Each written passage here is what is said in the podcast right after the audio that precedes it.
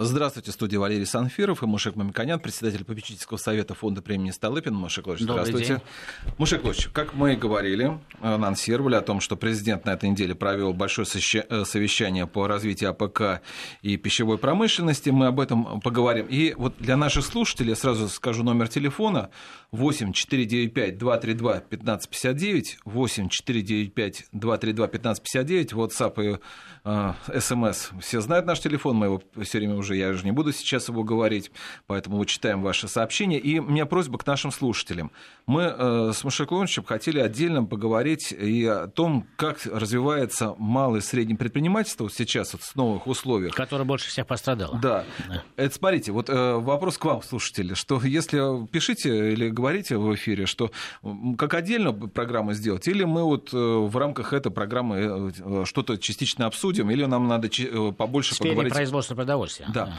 Мушег Лорисович, итак, сегодня прошло, э, сегодня, на этой неделе прошло совещание по поводу развития АПК, и э, очень красиво прозвучали э, со слов президента цифры о том, что в принципе, это действительно 25 миллиардов, которые экспорт образует, да, дает э, наше э, сельское хозяйство, это уже можно чем гордиться. Но там была, правда, и другая цифра, тоже мы одной из программ говорили о том, что 30 миллиардов-то мы покупаем. Это да. как раз то, о чем нам надо стоит думать, наверное. Да. Что мы... Вот те циклы, которые мы сейчас э, имеем, когда мы воочию можем видеть, как глава государства Э, интересуется, напрямую э, вмешивается в решение важнейших задач, и каждая из отраслей очень внимательно за этим следит. И специалисты, которые даже на этих совещаниях не участвуют, им всегда интересно, что нового происходит э, в их отраслях, потому что новое, на самом деле, вот то, что вы ответили, отметили, это очень новое.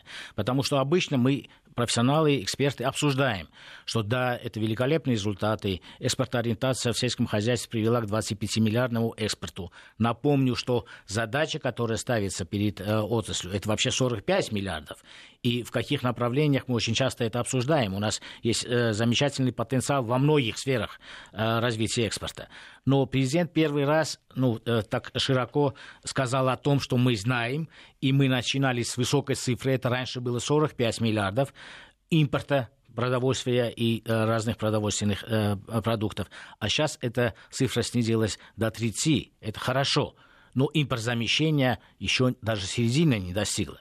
Импортзамещение будет, когда у нас с моей точки зрения, когда у нас экспортная выручка отрасли будет значительно больше, чем импортная необходимость покупки тех или иных товаров.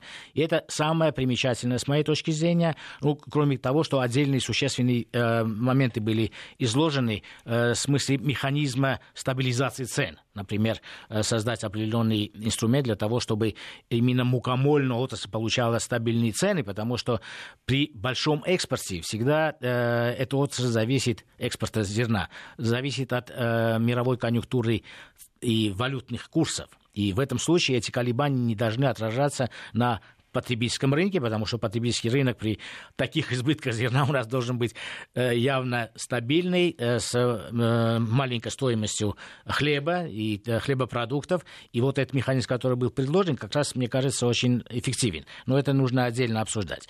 Ну, что мы увидели? Мы увидели то, что к 2020 году вот сейчас сельское хозяйство России, э, находится в очень хорошем потенциальной форме. Даже вот первый квартал, э, итоги первого квартала, квартала рост в целом 3%, а э, перерабатывающая промышленность около 10%. 10%. Да, можно сказать, что был некий ажиотажный спрос. Люди обычно запасаются, когда происходят э, те или иные события, чуть больше покупают макарон или мясных консервов и так далее. Это на самом деле отражается.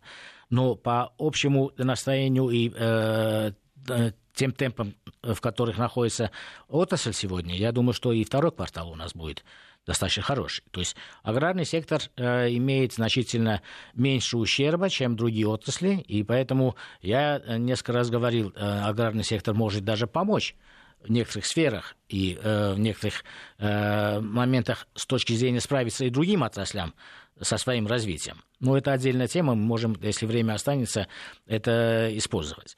Поэтому да, такие результаты являются ну, совершенно очевидным результатом многолетней деятельности инвесторов, работников аграрного сектора и, конечно, правительства, которое поддержало в начале изменение тарифной, э, тарифной политики, по импорту, это э, начало 2000-х, изменились тарифные э, правила. Потом э, в 2014 году было существенное изменение и отказа временного отказа и, на самом деле, стресс, когда э, было отказано в импорте продукции из ЕС, из э, э, североамериканского континента в связи с контрмерами, да, и э- эти контрмеры в том числе привели к тому, что сегодня наша продукция значительно дешевле, чем на э, западных рынках. Э, и многие критики говорили, что у нас будет все дороже, и население будет страдать. На самом деле получилось, что это не так. И вот темпы развития экспорта свидетельствуют о том, что в валютной цене даже наши продукты сегодня являются очень конкурентоспособными, и они пробиваются на мировые рынки и имеют там спрос относительно тех продуктов, которые раньше присутствовали на нашем рынке, потому что они были дешевле. И это доказательный факт того, что российские цены очень хорошие. Какая основная проблема? Там, э, в частности, фермеры отметили эту проблему. Но основной проблемой для э, сельского хозяйства, а это может, касаться любой отрасли, где есть насыщение, есть э, развитие и, в принципе, избыточное предложение. Вот мы имеем сегодня в сельском хозяйстве в огромных частях и э, подотраслях избыточное предложение. Мы имеем недостаток собственного рынка для того, чтобы эти все продукты потреблять. Или же какие-то... Они не поймут, что такое недостаток рынка. Э, например, э, мы производим э, птицы, например, 5 миллионов тонн, а все население у нас потребляет 4,8 миллионов тонн. Нам 200 тысяч а. некуда деть. Да. То есть это э, объемным или зерно. Очевидный пример. Мы можем экспортировать 50 э, миллионов тонн зерна, потому что мы производим значительно больше, да, 120 э, Но оно производим. качество, Мушаклович. Ну, оно не, если бы оно было плохое качество, если мы говорим огульно, да, оно не может быть плохого э, качества огульно. Если бы было плохого качества, то мы бы имели э, не, невозможность экспортировать это страны, которые покупают э, наше зерно, они достаточно строги. И те претензии, которые они предъявляют, они су- ну, существуют, естественно. И существует много мер и мероприятий, как раз э, в том числе этот вопрос затрагивался, чтобы улучшить это качество. Но э, факт того, что мы все-таки экспортируем 50 э, миллионов тонн зерна, конечно, хотя бы эти 50 миллион, э, миллионов, которые на экспорте, они соответствуют э, стандартам тех или иных стран, где на самом деле стандарты не, не очень простые. Поэтому проблема сбыта является основной проблемой, и э, в будущем она стан- будет достаточно острой, потому что тот объем продовольствия, который Россия и сегодня производит, и потенциально будет производить, это избыточно. Вы, конечно, слушая меня, скажете, а все-таки вы на 30 миллиардов покупаете по импорту, вы не можете импорт заместить все. Очевидный вопрос. Согласитесь, да? Если вы продаете на 25 миллиардов, еще покупаете 30 миллиардов, давайте посмотрим структуру, что вы покупаете. Да, можно да, посмотреть? У вас конечно. есть данные? Да, у меня есть э, данные в голове, есть, и, в принципе, эта структура достаточно известна. И да, можно сказать, что есть там вещи, которые мы не производим по климатическим условиям, ну, например, цитрус, цитрусовые, да, мы можем произвести, но это недостаточное количество. Цитрусовые мы покупаем много, да. Это да. Это труднорешаемая задача, или, может быть, такой задача, или бананы, например, да. Но если мы берем по э, группам, что мы покупаем э, в продовольствии и почему баланс экспорта и импорта пока еще в пользу импорта, я думаю, что в этом году как раз местами мы поменяемся, будут равны экспорт и импорт по разным причинам, то э, на большой позиции находятся овощи, э, фрукты и овощи. Фрукты в первую очередь. То есть это означает, что если мы, вот как э, задачу поставил президент, будем развивать и другие сферы, помимо птицеводства, он ответил, и другие сферы садоводства, то в этом случае эта проблема будет решаться, как и в других отраслях, инвесторами, содействием банков, содействием э, правительства, министерства, и мы на каком-то этапе будем сами уже экспортировать, потому что сады и Россия – это очень совместимые а вещи. А вот тут уточнение, Мушакович, вот с точки зрения большого, крупного бизнеса, маржа маленькая на российском рынке, чтобы вот развивать вот овощи, фрукты, да, или же мы связаны с ВТО какими-то решениями? Нет, с ВТО решениями не связаны. Например, с овощами я я меньше сегодня буду затрагивать, потому что этот вопрос на самом деле сегодня решен. Почему?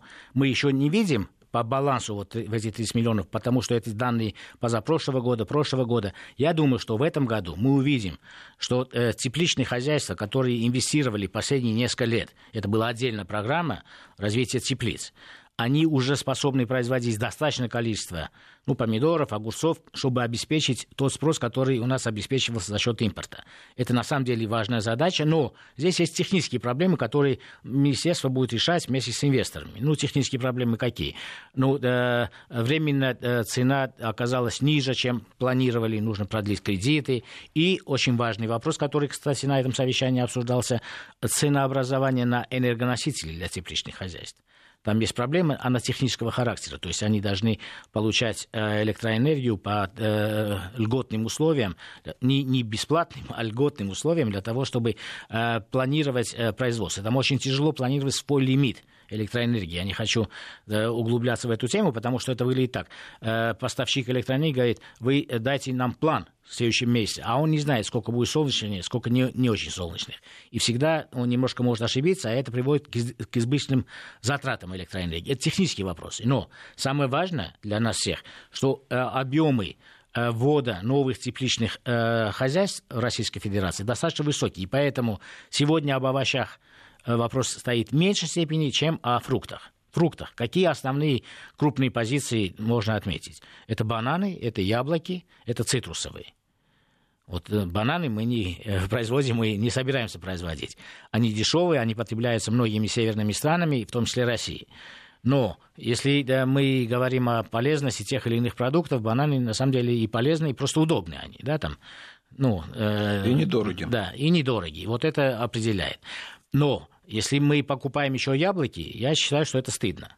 Почему? Потому что Россия может производить яблоки, и может она экспортировать яблоки. Вот и поэтому Маша, такая задача а вы можете стоит. мне, вот, вот я что-то не понимаю, но я понимаю, там сербские яблоки, у нас, это, у нас хорошие отношения, Сербия не поддержала санкции. Да, и у них, но, кстати, хорошее садоводство. Да. Но почему получается, что вот если куда не приезжаешь, у нас очень хороший урожай яблок, нам некуда их фактически девать. Да. Мы сидр вроде бы не выпускаем, поэтому вроде бы должны сами есть. Но приходишь и смотришь ну, в любом магазине большом, где-то ну, 9-10 стран по яблокам представлены представлено. Вот, да. А кто этим занимается? Почему у нас так получилось? -то? Э, у нас так получилось, потому что была демонтирована система э, потреб коопераций, которая была достаточно существенной частью аграрного сектора э, в период советского периода плановой экономики, и огромное количество хозяйств, которые были э, колхозными хозяйствами, да, они практически не выдержали перестройки 90-х.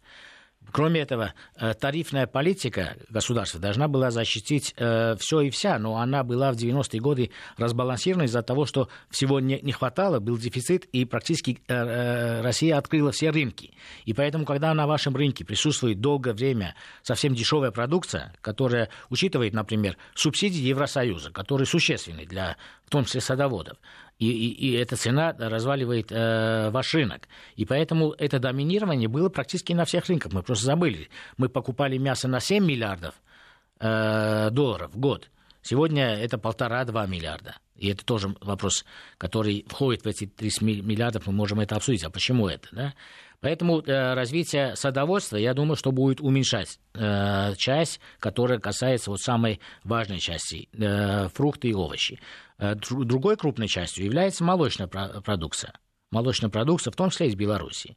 Мы покупаем очень много сыров, творога и так далее. Этот вопрос решается импортзамещением за счет молочных предприятий Маша России. Клавич, я читаю, наши слушатели из Новосибирской области. Не согласен с, э, с Машакоричем. Я, как любитель сыра, очень страдаю от импортозамещения. Большая, большая часть э, российского сыра не выдерживает планки качества в сравнении с европейскими сырами. И стоит дороже. Что вы на это ответите? Я на это отвечу, что даже в советский период э, э, на Алтае, например, были сыры, которые э, выигрывали международные конкурсы по качеству.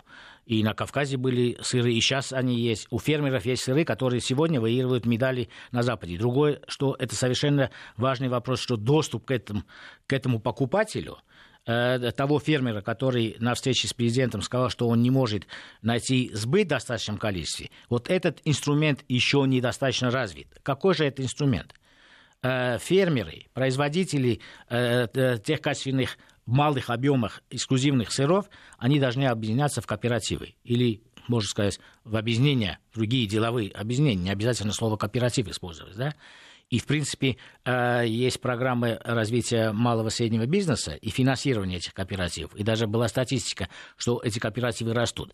Без объединения части фермеров, которые будут продвигать этот продукт, будут рекламировать его продукт, будут представлять на ярмарках, на выставках, э, доводить информацию о своих особенностях до конечного потребителя, у нас каждый будет есть э, и своим соседям родственникам раздавать. Иногда к нему будут э, приходить те покупатели, которые потом берут и богатым потребителям в городе, а распространение и новой культуры – хорошего сыроделия э, не произойдет. Поэтому вот кооперативы, которые а, обязаны быть, они являются как раз инструментом перевода того, что может сделать фермер качественно, в то, чтобы удовлетворить таких э, потребителей, которые хотят качественных, хороших э, сыров. Кроме этого, я скажу, что не все страны Европы закрыты. Да, конечно, если вы соскучились по французским сырам, они э, запрещены.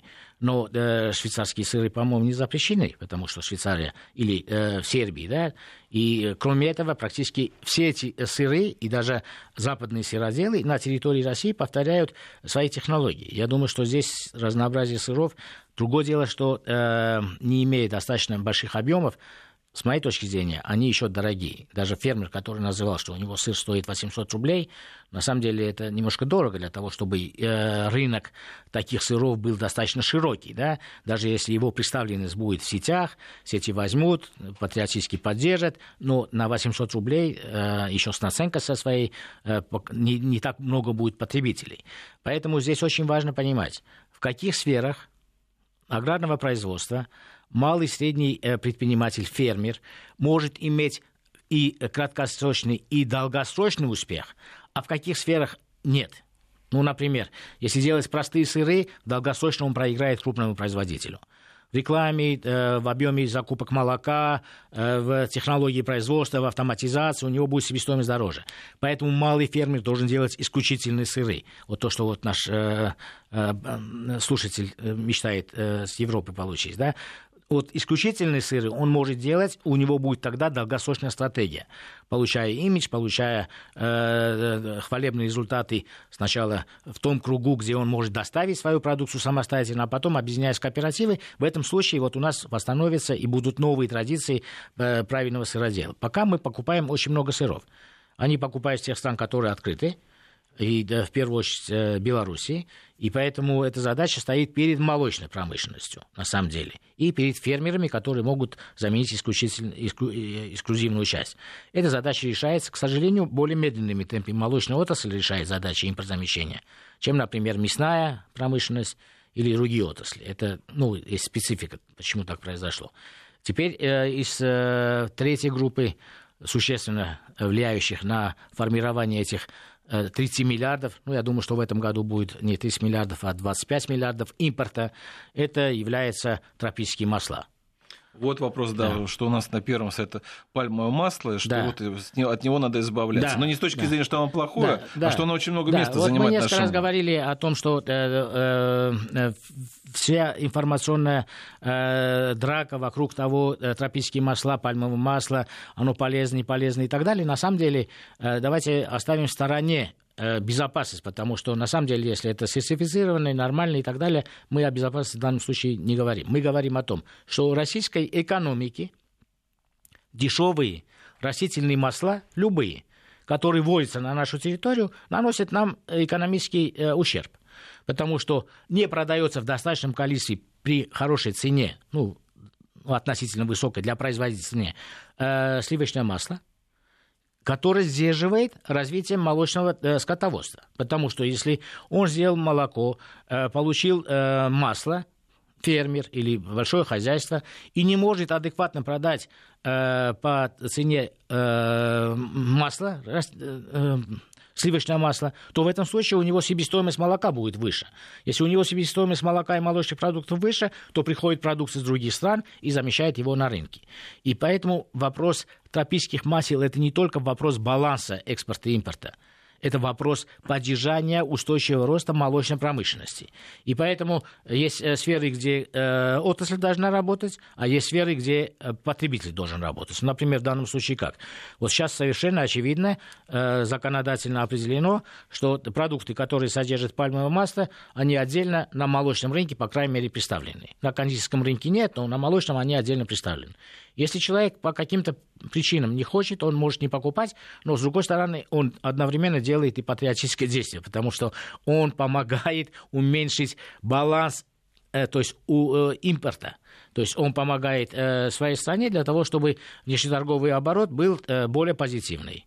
Вот просит наш слушатель вот он не понимает. Он говорит, можете да. объяснить все же, почему наша, я, говорит, патриот, но почему отечественное дороже импортного? Мы масло имеем в виду? Вообще Нет, это не так. Смотрите, ну, если бы, э, э, давайте доказательно я скажу.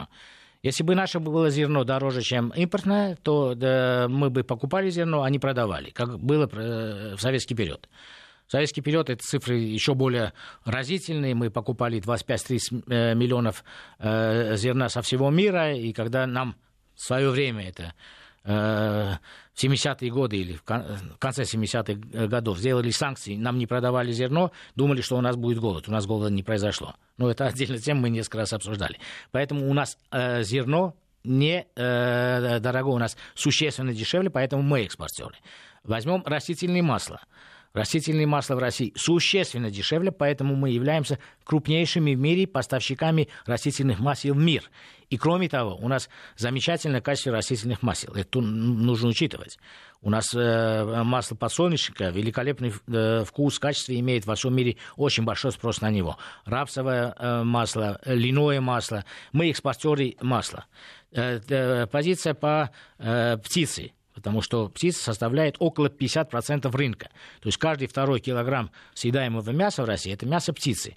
По мясу птицы у нас существенно дешевле продукт, чем э, он э, в Европе. Отдельные отруба в Америке могут быть дешевле сейчас, как окорочка в свое время. Ну, из-за э, структуры э, производства, сбыта, и то э, все время меняется. Российская птица сегодня вытесняет американскую птицу на рынках СНГ. И поэтому, когда мы обсуждали взаимодействие, экономическое взаимодействие в рамках ЕАЭС и СНГ, и возмущение моих коллег, мое э, в том, что они, не э, делав э, единообразный рынок с Россией, мешают пока нам существенному импортзамещению. Если мы берем э, экспорт российской мясной продукции, то 50% мы продаем именно в страны ЕАЭС и СНГ. Мы продолжим говорить, почему ваш аргумент, Мушакович, почему российское не дороже импортного уже после новостей. У нас на связи, у нас в студии Мушек Мамиканян. Программа будет после новостей. Продолжим. По-прежнему Мушек Мамиканян у нас в студии. Мы в первой части говорили, ну, закончили тем, что почему некоторые российские товары, а, продукты питания стоят дороже. Мушеклович начал, э, вы начали говорить о том, какие у нас дешевле. И вот, кстати, мы вспомнили, что... Основные у нас дешевле. Вот и... свинина два с половиной раза дешевле, чем в Китае. Да, сегодня, да, и как раз э, это та свинина, которая еще пять лет тому назад многие наши э, аналитики, эксперты считали, что у нас всегда будет дороже, чем на Западе и так далее, и так далее. Они ошиблись. Э, свинина в оптовом канале каждый год снижается в цене на 5-10%. Вот свинина сегодня в оптовом канале стоит на 10% дешевле, чем в прошлом году. При этом э, производство свинины увеличилось более 7%. То есть это отрасль, которая делает достаточно большой э, прирост э, отечественного производства и э, имеет большую долю э, в экспорте. Но в Китай почему не продаем? Если Китай бы открылся, у нас свинины бы не было, потому что он, э, Китай большой потребитель свинины, да? но из-за ветеринарно-санитарных препятствий, которые всегда существуют в животноводческой торговле, мировой торговле, временно из-за африканской чумы свиней мы не можем продавать это Китаю. Но продаем мы Вьетнаму.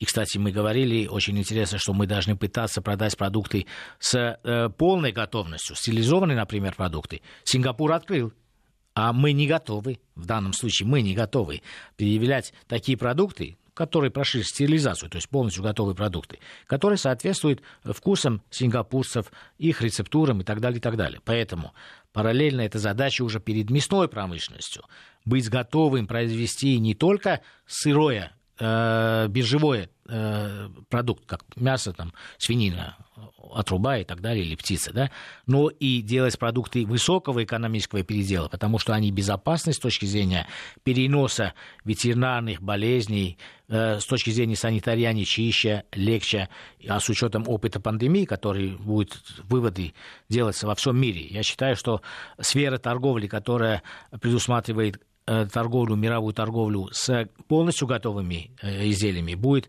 увеличиваться значительно больше в доле общего объема. А сырого мяса будет уменьшаться, ну, в долях. В объеме нет, а в долях будет уменьшаться. Я еще раз объявлю номер телефона нашего 8495-232-1559, 8495 код Москвы 232-1559. На вопрос я вот читаю наших слушателей. Ну, кстати, слушатели считают, что вот э, сырье, зерно тоже сырым не стоит продавать, потому что потом оно э, идет. Совершенно верно. Ну. Да, нужно. Да, вот, поэтому да, моя концепция вообще мы обсуждаем сегодня в целом, э, э, что обсуждалось на совещании. Вообще моя э, концепция, не только моя, это желание вообще и э, всех экспертов, конечно, э, продать максимально э, полные к потреблению продукты. Из э, зерна делают что? Муку. Может сначала муку продать, а может быть не муку, а продать макаронные изделия.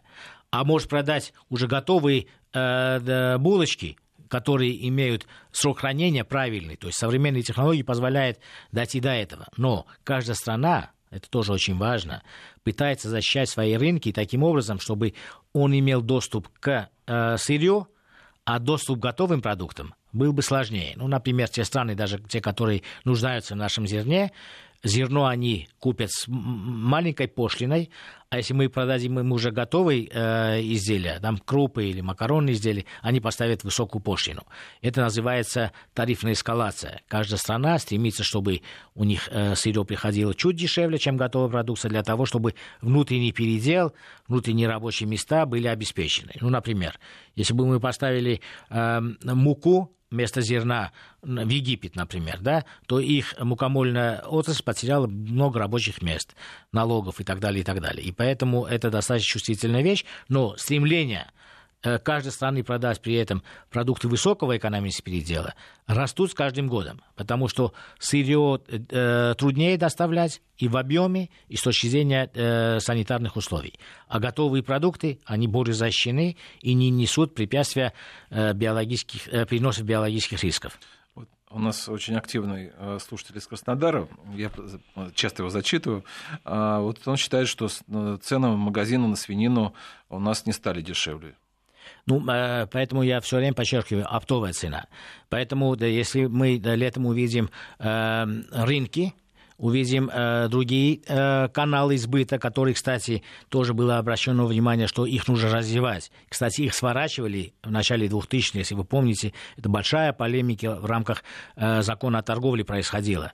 Э, торговые сети считали, что все, э, трансформация произошла, э, все должны приходить в торговые большие магазины, но на самом деле именно в законе о торговле было, что нужно предоставить только-то мест для фермеров и так далее, и так далее. И эта тенденция будет продолжаться. И поэтому, если оптовая цена низкая, то в любом случае магазины, соревнуются между собой, будут снижать э, розничную цену.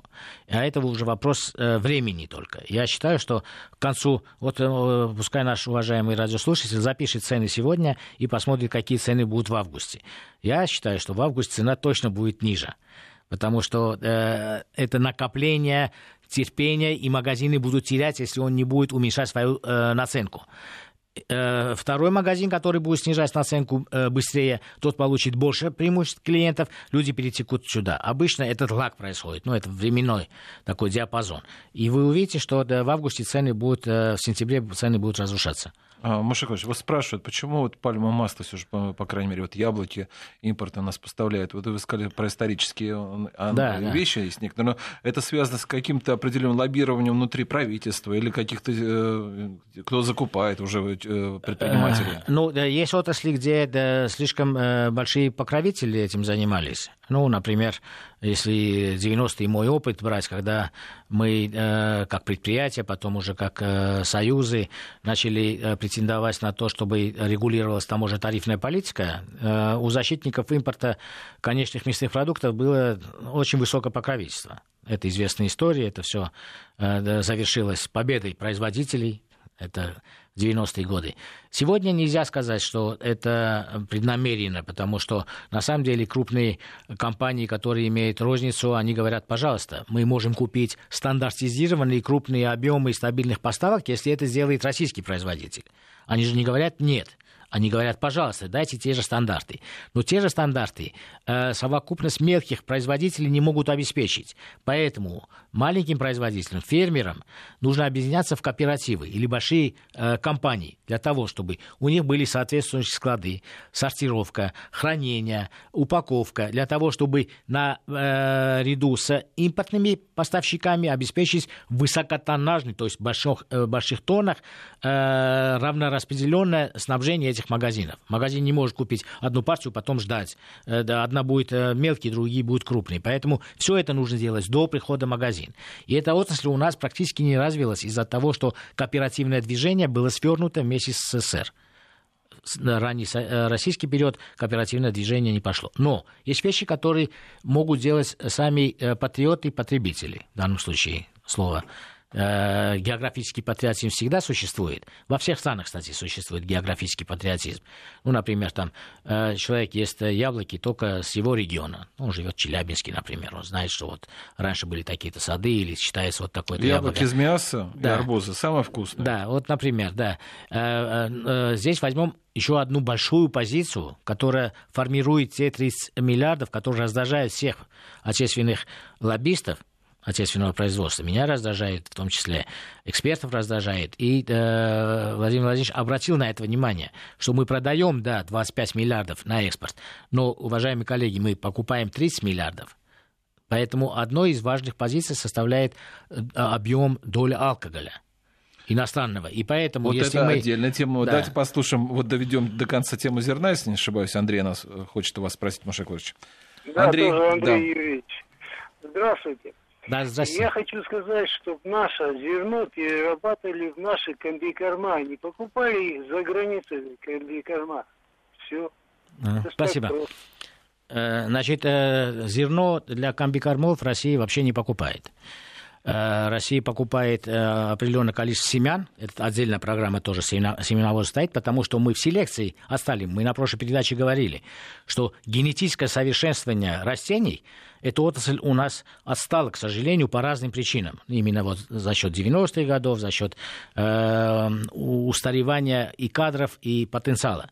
Теперь, зерно в комбикормовую промышленность покупается исключительно, ну, чтобы не ошибиться, я скажу 99,9% это только российское зерно. Более того, оно э, достаточно районировано. Если комбикормовый завод находится в Пензе, он не будет возить зерно за 500 или за 1000 километров, потому что ему это невыгодно.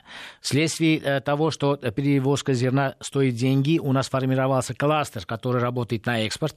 Это в основном юг, и э, э, Поволжья, которые прилегают к портам, откуда можно вывести. С Каспийского э, моря вывести в Иран, кстати, или с Черноморского э, во весь осталь, остальной мир. И поэтому те регионы, которые находятся ближе к этим портовым терминалам, они благоприятны для того, чтобы оттуда продавать больше экспорта. Животноводский пояс у нас находится чуть выше.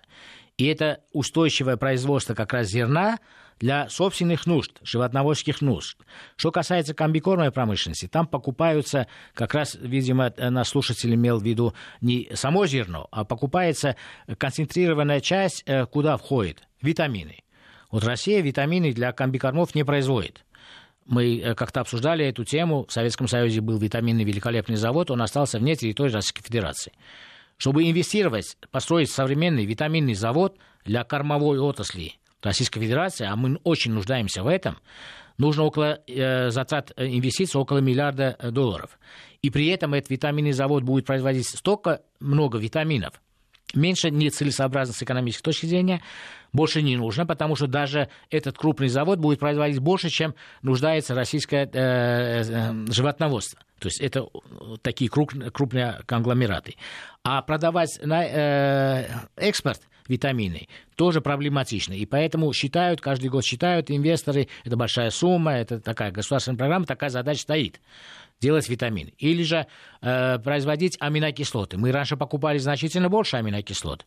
Это лизин, триптофан и так далее. Наша промышленность э, практически не производила. Сейчас очень многие э, в Центральной России производят заводы, уже есть несколько заводов, которые производят аминокислоты. Такой процесс идет. Но он значительно медленный. И наш слушатель прав – что та часть, которая входит в комбикорма, она как раз научная, более высокотехнологическая часть, мы вынуждены покупать оттуда. И, в частности, совершенно очевидный вопрос, где идет спор, это э, соевые концентраты, соевый э, э, шрот, который покупается для э, животноводства. Мы покупаем его в большом количестве, наши инвесторы стали инвестировать в э, производство сои, и очень успешно это делают, не только на Дальнем Востоке. И поэтому э, через год-два этот вопрос будет уже э, решен. У нас вопросы от Любовь. Здрасте. Алло. Да, пожалуйста. Здравствуйте.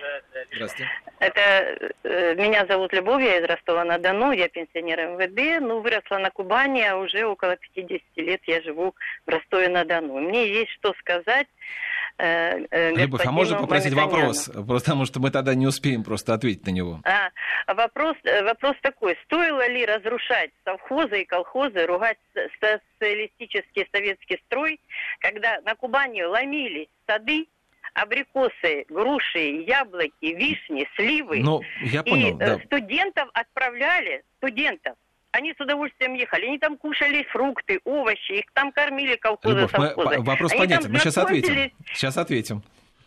Ну, конечно, да, разрушать, э, не строить. Нельзя было разрушать, тем более э, сады. Я могу сказать, какие отрасли нужно было э, полностью переводить на рыночные условия.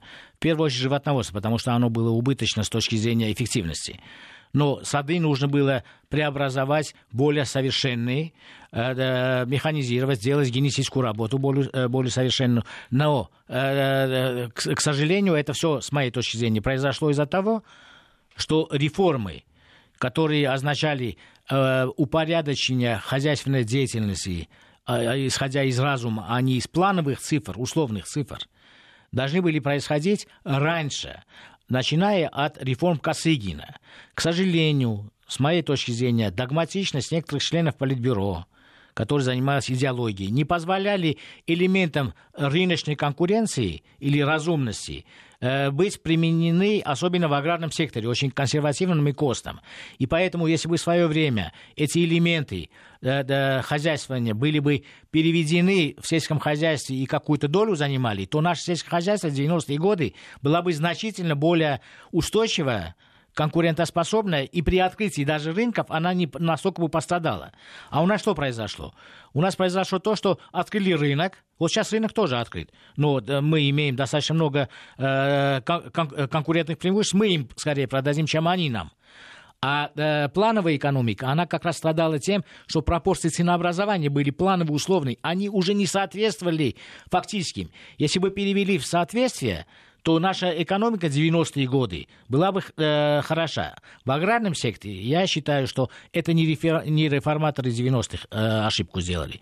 Это те, которые не дореформировали по идеям Косыгина аграрный сектор, начиная с 70-х, 80-х годов. Вот там лежит э, ошибка, потому что это отрасль более инвестиционная. И, конечно, огромное количество таких коллективных действий. Я сейчас призываю к кооперативам, это как раз коллективное действие. Такие элементы должны были быть сохранены. Конечно, вы правы. И боль то, что развалил Советский Союз, это не только ментальная, идеологическая, она и в том, что мы потеряли очень важные э, куски того целостного, продуманного, которое могло бы дать сегодня существенный эффект. И наша программа как раз строится на том, чтобы мы не забывали элементы элементы прошлого от Микояна да, до современности и применились, если это возможно, в сегодняшних реалиях. Вот, мне кажется, вот такой политический вопрос. Я не знаю даже, как на него ответить, чтобы кого-то не обидеть.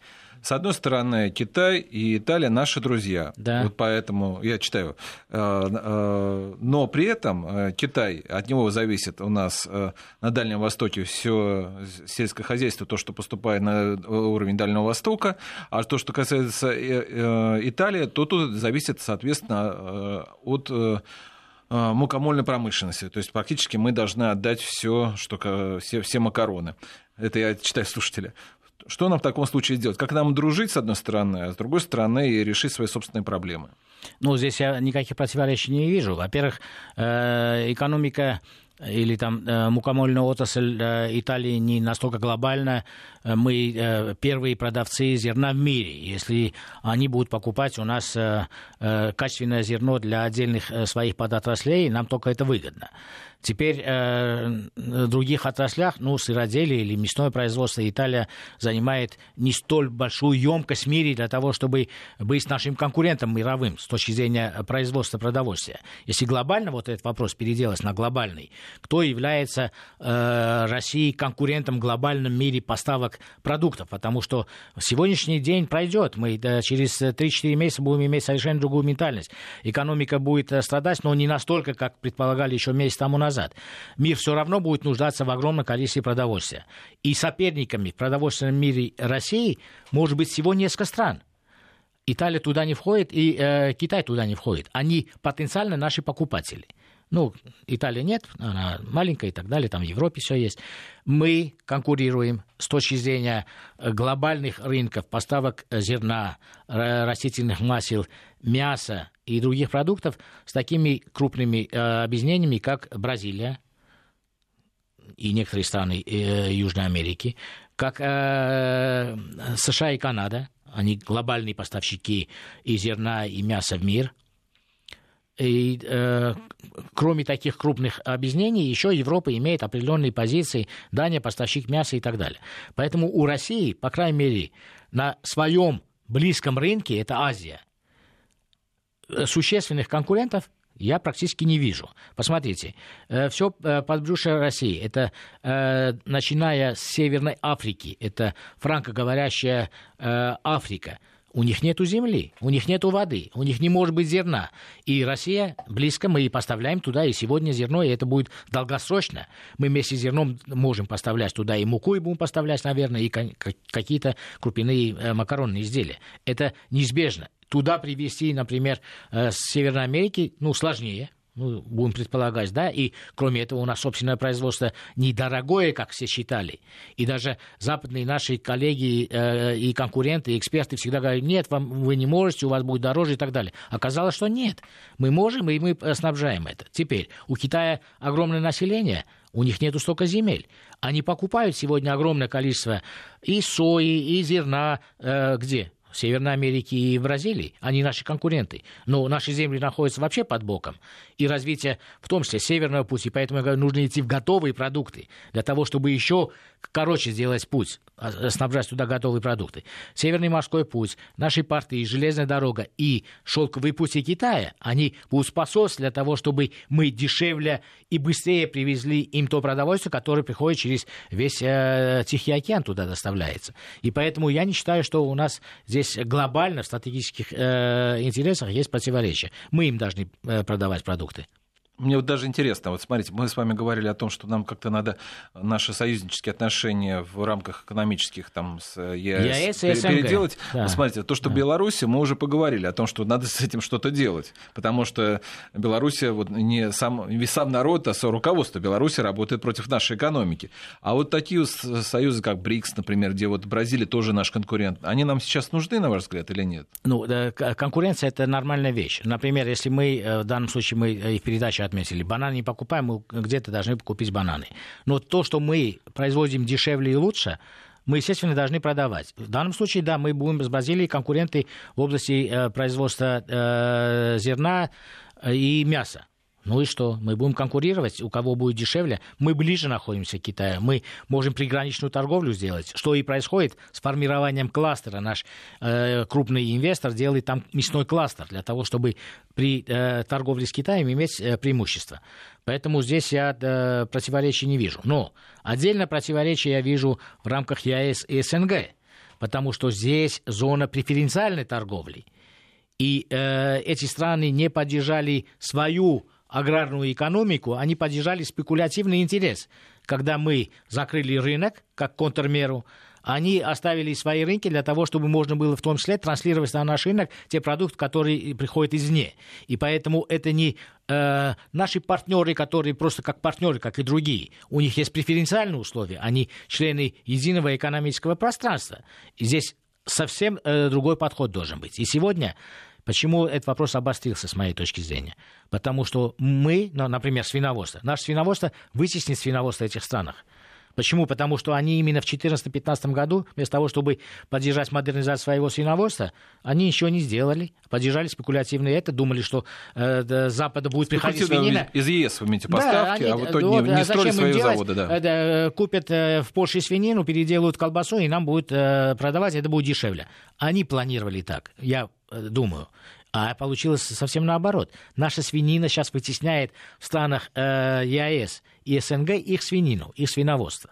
Наша птица, в Беларуси очень хорошее птицеводство, птицу они сохранят, потому что там инвесторы очень хорошие и сильные сделали, но наша птица будет вытеснять птицеводство в Казахстане, э, если оно существует э, в Армении, в Киргизии и в Узбекистане, потому что там много еще поставок из э, США и Канады. Смотрите, и это вот здесь противоречие, потому мы, что у нас преференциальная мы, торговля. Смотрите, мы продолжим тему, потому что действительно очень интересно. Мы не затронули тему, как развиваться малому и среднему предпринимательству. Давайте... Это важная тема, мы не успеваем. Да. В следующей программе, ну, но мы продолжим геополитику тоже, это очень интересно. Я Мушек... не успеваю сказать, что алкоголь импортный не покупать, это и будет баланс лучше. Мушек Памиканян, Валерий Санфиров, всего вам доброго, до свидания.